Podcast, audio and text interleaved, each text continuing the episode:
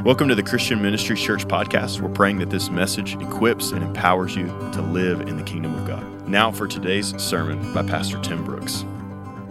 Uh, before I start, I just want to say, as Chloe already mentioned, we're just so proud of all the ministries, the outreach ministries of this church. Uh, Wednesday night, our performing arts group making Esther come alive. The costumes, the, the pageantry of that was second to none. Uh, just so grateful to y'all. So proud of all of our graduates, uh, sending our graduates out. It's just, it's great. Thank you for making all of this possible uh, with your commitment to this church. Uh, it's just, it's wonderful to watch this happen. Uh, also, I want to mention don't miss this Wednesday night at 7 o'clock. Do not miss. Bubba Miller, pastor friend of ours, pastors Branded for Christ Church in Huntsville, Texas. He's also the rodeo coach for Sam Houston State University, always in the top in the nation with their rodeo team. Those that you that know Bubba, you know Wednesday night's going to be a real deal. So you don't want to miss Wednesday night to hear Bubba give his testimony and share with us at seven o'clock. You're going to enjoy that. Uh, I, I, I, just, I don't know, I'm just so grateful today. I, our, our I want to welcome all of you who are joining us on social media. We are thrilled to have you, the thousands and thousands that are now joining us. We're, we're glad to have you. And I, I want you and all of you here in the auditorium today to know this doesn't just happen. Uh, Natalie told me this week, said, Pastor Tim, you do know that it takes between 22 and 25 people for us to have church. Uh, and I remember when Paul and I would do it, I'd turn the sound on and walk up and start preaching. If the air wasn't good, I'd just say, hold on a minute and run back and change it. And to have 25 people, all these guys working so hard at cameras, Noah, uh, Rhett, Natalie, y'all have taken our camera work. Uh, I don't even know who's working the switcher back there, but switching to all of those cameras. Thank you, thank you for all of you who are working to make this happen. Since the beginning of time, there has been a pursuit of all mankind to understand God. We want to understand God. The problem in that is man is finite, he's limited, and we're understanding a God who is infinite, unlimited, omnipresent, and that's hard for us to wrap our minds around. Absolutely, there are many, many things we can know about God, and we need to know about God. You need to spend your life knowing and learning about God, knowing God more and more, knowing how He thinks, knowing how He works, knowing who God is. We need to know God. Yet at the same time, we live our whole life knowing there's a limit to that. You, you got to live your life knowing there are some things about an eternal, unlimited, uh, uh, uh, unimaginable God. There's, there's some things that you're not going to be able to understand. We are all in time and we're understanding and looking to a God that's in eternity. The title of today's message is Us in Time, God in Eternity.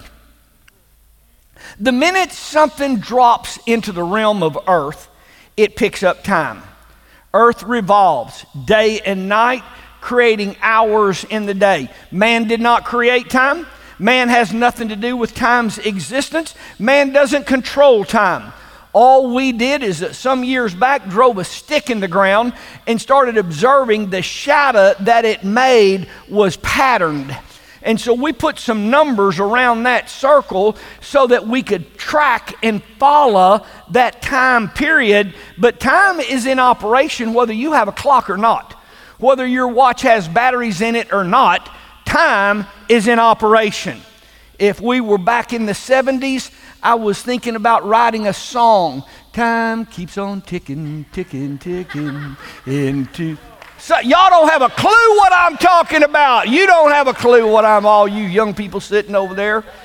Some of us it took you right back 50 years ago. You remember where you were at the Y-Teen dance. Time.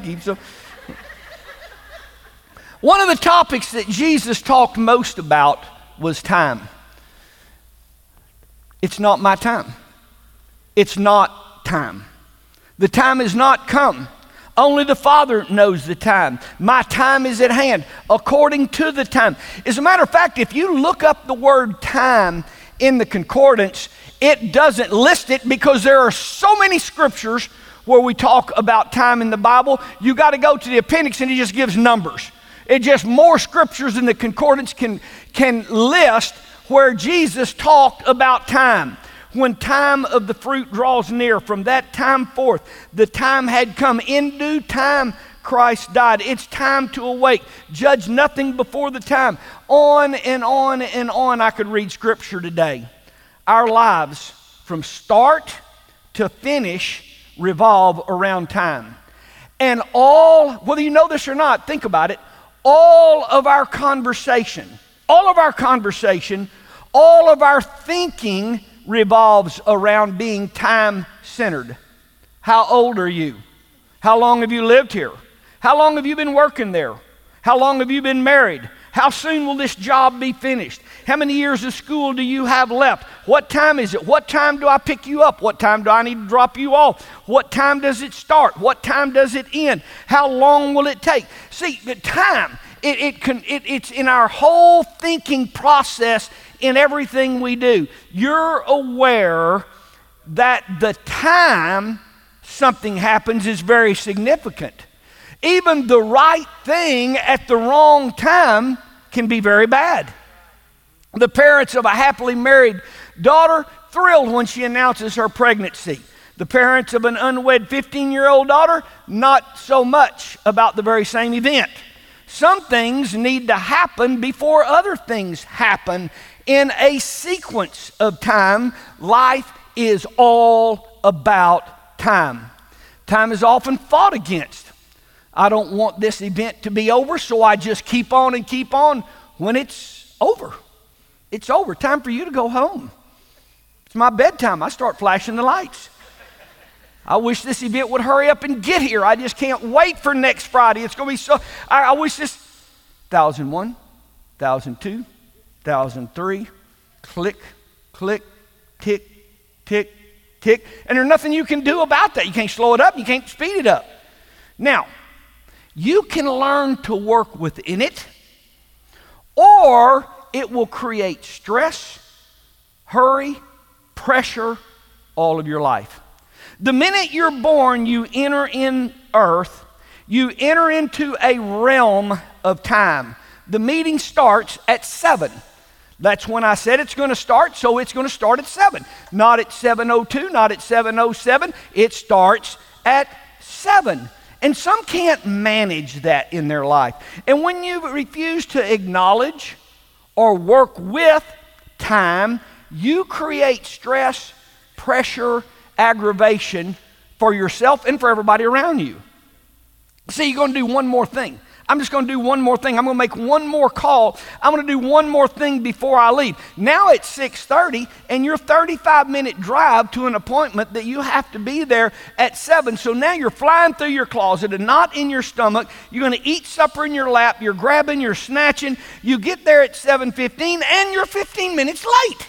And everybody knows you're late everywhere you go. And your life is full of stress, and you live this way because you refuse to understand time and work with it.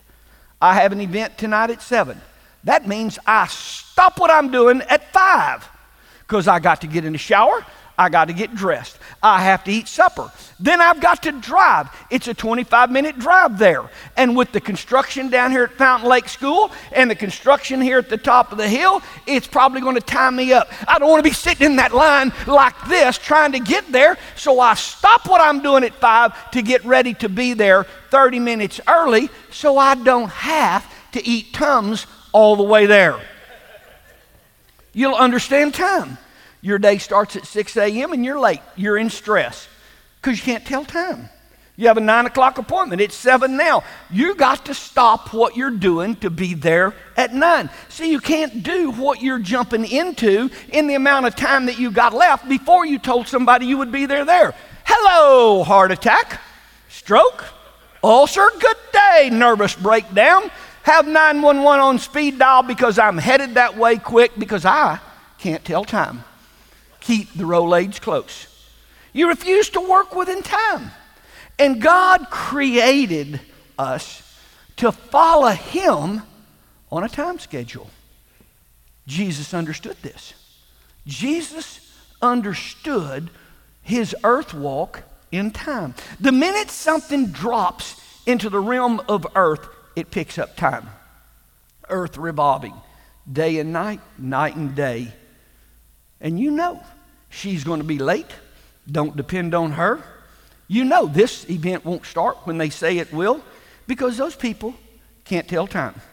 There are people who refuse to understand time. Buying a house is a great thing, just not your time yet. Buying a brand new car, there's nothing better than driving a brand new car. I like if you buy two of them. Buy one for today and one for tomorrow. Get two. It's just not your time. It's not time for you to drive a brand new nothing wrong with a new car. It's not time for you to drive a new car. Church, God created time and he never expects you not to live within time constraints. Jesus is always our example. We study Jesus and get our example about everything we do in life. And his entire earth walk was centered around time. Jesus. Time governed his every step. It's not my time. The time has come. The time has not come. My time is at hand. You'll know when the time draws near. When you read Jesus, the disciples were always trying to get him to go somewhere or do something or say something or step up and do that. And Jesus would say, It's not my time. It's not time for that. Or Jesus would say, The time is now. Let's go. So our lives are lived in peace, in joy, fulfilling what God's called us to do when we learn early in life to tell time. And it's just so sad. So many adults can't tell time. I told someone I'd meet them for lunch at 12 o'clock. That limits what I'm going to do up until 12. At 11, I got to stop doing what I'm doing. At 11:15, at 12, I need to know how long of a drive is it before I get there because I gave my word and I said I would be there at 12. Then I've got to limit what I'm doing between there and 12 o'clock. I don't have any place to be today. I don't have one place to be today. So I make everybody mad and frustrate everybody because I put them on my time schedule when they do have somewhere to be. They do have something to do. They did tell somebody they would be. I have Paul in my office often. We talk what needs to happen, what's going to happen, sharing vision with him, what I want to accomplish, the direction I want to go. But before my conversation starts, I have to say, Paul, do you have class? Do you need to go and get ready for your class? See, I have all the time in the world. I don't do anything around here, and Paul works. so he thinks. I ain't got time to sit in your office and visit all day and drink coffee. I got a job here. Well, I happen to be in a position where I don't do anything here, and I can just visit all day with Josh. But because I've got all morning to talk and visit and share and cast vision, doesn't mean they do. So I got to say, have you made a commitment at 12? Are you having lunch with somebody? Where do you need to be today? What are you doing? Because that will limit what I do when I'm with them. You got to be aware that your time schedule is not everybody's time schedule, and not everybody can do what you're doing. Time limits what we do. It controls what we do. It makes direction to what we do and no sense in making yourself mad and stressful about it. Ecclesiastes 3:1 There is a time for everything. There's a time for everything. And a season for every activity under heaven. When we are in heaven, Ecclesiastes 3:1 won't pertain to us. But right now we are under heaven, so you've got to understand there is a starting time and an ending time. There is a time to do this, there's a time not to do that. It's being married's great. It's just not your time to get married. That's not the time. Having a kid is great. It's not the time. Buying this, going here, starting that, moving here. You've got to understand God has a time frame in this earth that he works in. Don't overschedule. Yeah, I'll be there. Yeah, I can do that. Yeah, I'll be there. Yeah, okay, I'll be. Be careful. Be careful. Don't overschedule. Don't overbook.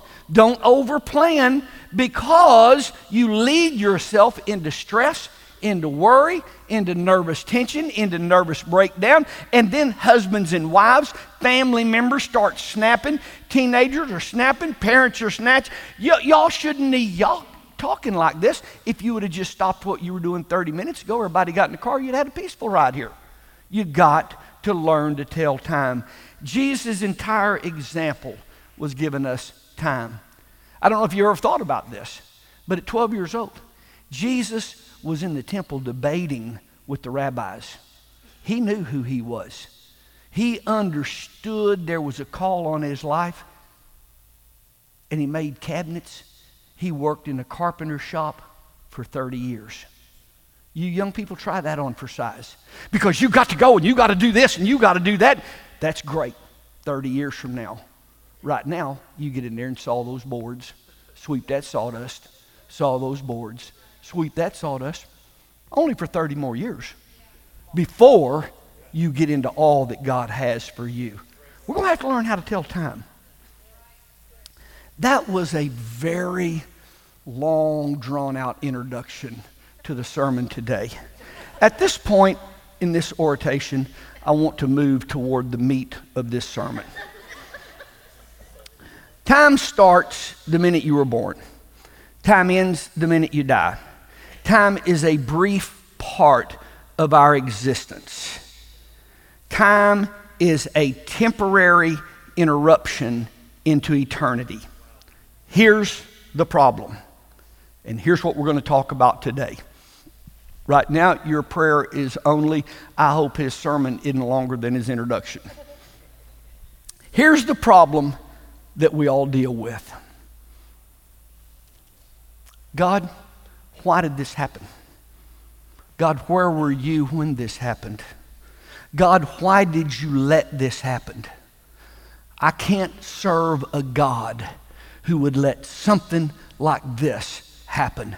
I thought I could trust you, and clearly I can't.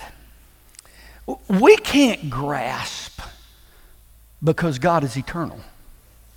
God sees the beginning from the end, and God exists outside of time. Now we got to see this because God is eternal and He's not limited by time we often think that we are more spiritual when we refuse to limit ourselves with time, and you couldn't be more wrong. You're not more spiritual when you refuse time because God placed us in a time zone for this temporary part of our life. God's not against time. God created time for us to operate. All things happen according to His time.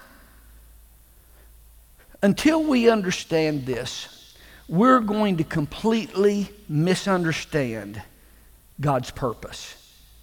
And we will think God is slow, we will think God is late, and we'll think God missed it. See, Isaiah 55 says, My thoughts are not your thoughts. My ways are not your ways. And the reason God's thoughts are not our thoughts is because He can see the beginning from the end, and we don't have that perspective. He is eternal, He's not under the time constraints that we are. Our day is 24 hours. 2 Peter 3 8. God's day is as a thousand years. And that makes a big difference in you thinking God is slow, God is late, or God missed this. Ecclesiastes 3:11 He has made everything beautiful in its time.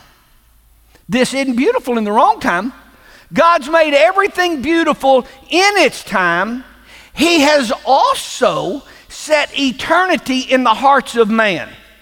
Yet they can't fathom what God has done from the beginning to the end. Eternity is in our hearts, but you can't get it. He has placed it in, his, in our hearts. We have a heart for eternity, but you can't understand it because you and I are placed in time. I read years ago God doesn't measure life by the duration of it, He measures it by your donation to it. You know, for someone to say at a funeral, he lived a long, good life, may or may not be true. To God, a good life is not measured in length, it's measured in well done. God sees life as a purpose, not as a length of time. God sees life as meaningless unless you are fulfilling a purpose. Years and years ago, I read this, and it's really affected me. A man was driving a visitor around town. Cutting through some back roads, he said, I'm so sorry about this winding road, but we can save five minutes by going this way. To which the visitor said, And what will we do with the five minutes that we saved? Have you ever thought about that when you're running through a yellow light trying to beat it before it gets red and it's hot pink as you went under it? Saving five minutes on the drive is meaningless if something meaningful is not done with the five minutes that you saved. Life is not just time driven, life is purpose driven in the time that we have. And running through life with time deadlines, time schedules, and timed events is meaningless unless you have a purpose. Cooking supper to cook supper again, to cook supper again, to cook supper again, to cook supper again becomes meaningless unless you realize I'm showing love. I'm showing faithfulness. I'm teaching consistency to a family. I'm bringing stability to our home. When you see a purpose to what you're doing, your time teaching a class is just a job unless you see a purpose of preparing students to fulfill the call of God that's on their life. You're a home builder, and it's meaningless. You're building a home that's going to eventually rot down unless you see I'm building a place for lives to be born and developed and grow. Some young person will get saved around the coffee table of this living room. See, playing ball or coaching ball or all of the activities that we do for a win loss record is meaningless unless you see your time in the gym and developing character and bi- building biblical thinking about life and you got an eternal perspective about what we're doing. Our time is meaningless without an eternal perspective. I want you to know we are limited by time. And peace comes when you accept that and you live in submission to time. Here is the time we have for this activity. And I want you to know we're following a God who is eternal, who sees the beginning from the end, and you can't possibly know why to every question. Why did this happen? Get back with me in 150 years. Then I might can tell you. Terry and I just came back from a trip with David and Cheryl Barton. The four of us went to Plymouth. And we stood right where the pilgrims landed. We went aboard Mayflower 2. It's an exact replica of the ship that brought 102 pilgrims over here. We stood underneath that deck where 102 sat on the floor, side by side by side, those waves crashing for 66 days, 102 people uh, in the belly of that ship, side by side. You think about all of the personal deals that you got to deal with during your day, and you're sitting side by side. And I found out that two women in the belly of that ship gave birth during those 66 days, side by side, 102 people. We walked the grassy area, the very area, and I just stared at the ground where the pilgrims and the Indians celebrated the very first Thanksgiving. I stood right there. We went to Boston And we stood in the building that John Adams talked in. We went to several churches. I stood right at the podium where Adams said to the congregation, We can't continue under this rule of taxing and taxing and more taxing and more taxing and more pressure and more. We, we can't continue this. We stood on the bank where the Boston Tea Party happened, right there. I stood in the very place where the Boston Massacre took place where soldiers fired into the crowd, killing colonists. I stood right there. We went to Paul Revere's house. It's still standing. Went right in his house. I couldn't find a horse to ride, so we just got in the car. I wanted to yell out the window, They're coming, they're coming. Car was the best I could do. We drove the ride that he made to tell Hancock and Adams. We went to the house that Hancock and Adams were in when Paul Revere rode up and said, The Army's coming to take away our guns, to take away our ammunition. They're coming. They're on the road and they're headed this way. Y'all got to leave. We went to the churches where pastors prepared their congregation for what's ahead. We stood at the bridge, and on this side of that little wooden bridge was a colonist. On this side of that little wooden bridge was the army, the soldiers. And we stood right there where the shot was fired that was heard around the world. We went to a number of cemeteries. And I saw where famous people were buried. And I can't just stand there and look. If I'm watching a movie, I put myself in that place. And as I stood there, I couldn't be Tim Brooks in 2023. I had to be the dad of that 14 year old boy that was carrying gunpowder. And as I stood at that grave where a 14 year old boy was buried, and that was my son, that was my brother, that was my sister. I looked up and I said, God, why? Why did this have to happen? God, I thought you were with me. I was in church Sunday and we just prayed for safety and protection for our family. I stood at John Hancock's grave and I thought, I'm standing here, but so was a mama. So was a brother. So was a sister. I'm standing right here at this grave, and these were not famous people. They weren't famous people. God, where are you? Why did you let this happen? For a week, Terry and I stood at places that in that time, in that moment, was a tragic, senseless loss from their perspective because that's all they could see. We stood in three or four different cemeteries full of war deaths. We stood at their graves, and all I could think about was a mom standing right where my feet are standing, saying, God, where are you? Why'd you let this happen? Why did our family go through this? If you were a good God, then you wouldn't have let this happen. God, I can't trust you. I can't trust you. I'm not going to follow a God that would let this happen. God, you must not be real.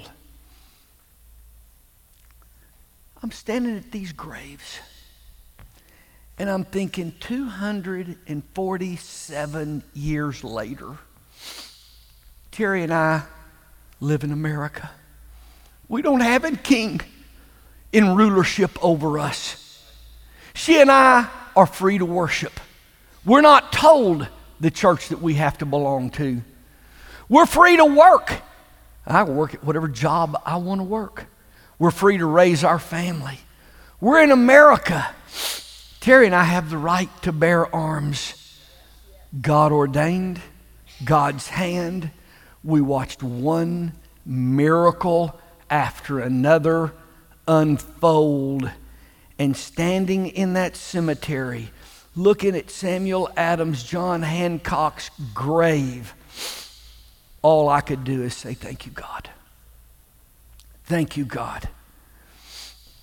We're at a grave, and the names of the people that are all buried in that grave are on that tombstone.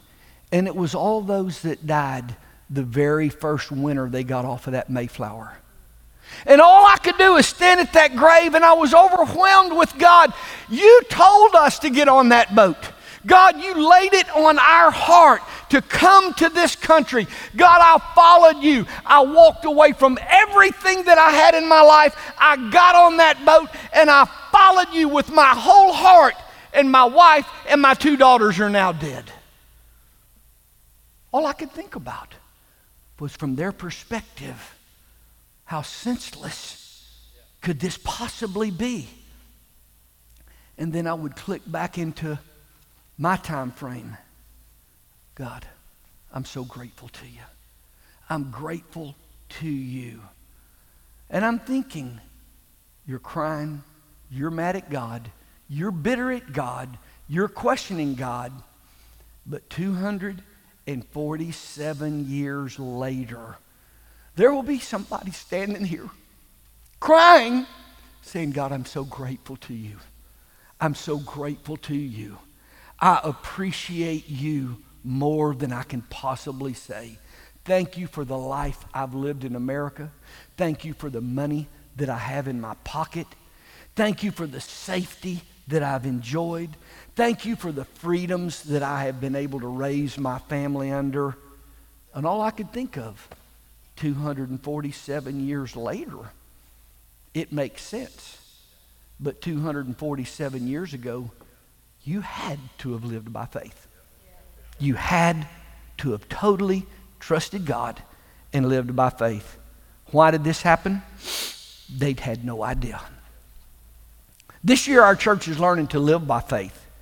And the reason the Bible tells us over and over and over the followers of Jesus, the children of God, will have to live their life by faith because we are limited by time and God is eternal. We have to live by faith. I can't see how this was okay.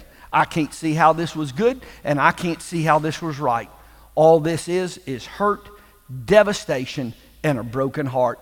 That's what you've left God. You're going to have to live by faith and trust a God who lives in eternity. My wife, Terry, grew up in her school. All of her best friends, and for a girl, that is all life is, is your BFFs. For a guy, we take them or leave them, I'd just soon leave them. But all of her best friends she grew up with, she had a boyfriend. She was madly in love with him. In the summer out of her 11th grade year, her parents took her out of that school moved her to Hot Springs, and placed her for her senior year in a school where she knew nobody. It doesn't get any worse.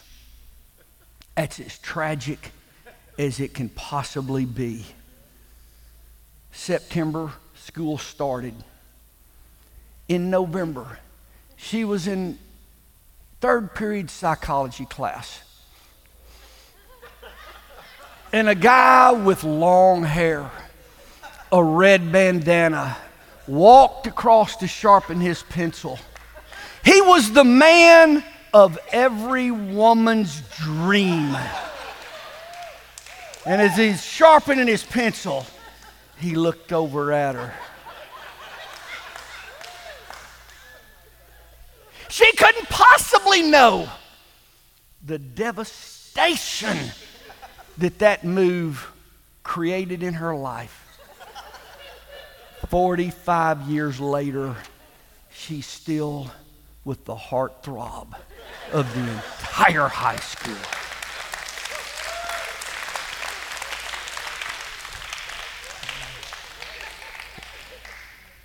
Two hundred years from now, it may be clear why God did what He did. Had this family not moved, crushed these kids, had this one not died, had this job not closed, had this plant not sold out, had your business not gone completely under, how you had to move here, how this disaster hit your family, how this happened. Church, God sees from a perspective today that you can't possibly see. We're in time, and God is in eternity. The only way to live life going through all we go through is you have to live by faith.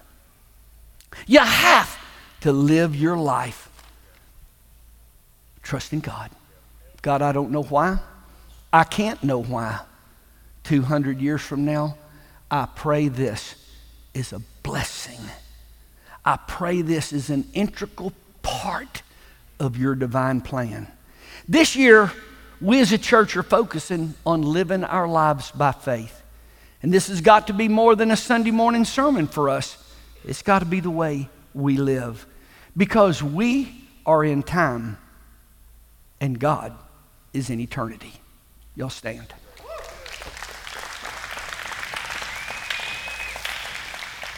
Lord, today, from our limited, time constraint perspective, we want to know all we can know about you. We want to understand all we can understand about you.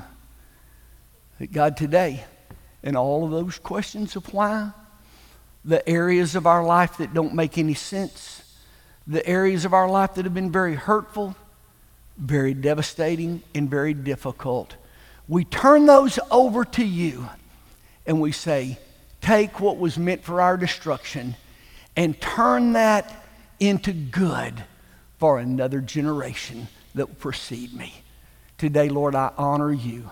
In Jesus' name, amen. God bless y'all. Have a great week. Welcome to the Christian Ministries Church podcast. My name is Josh Barnett. I'm one of the pastors on staff here. We're praying that this message equips and empowers you to live in the kingdom of God.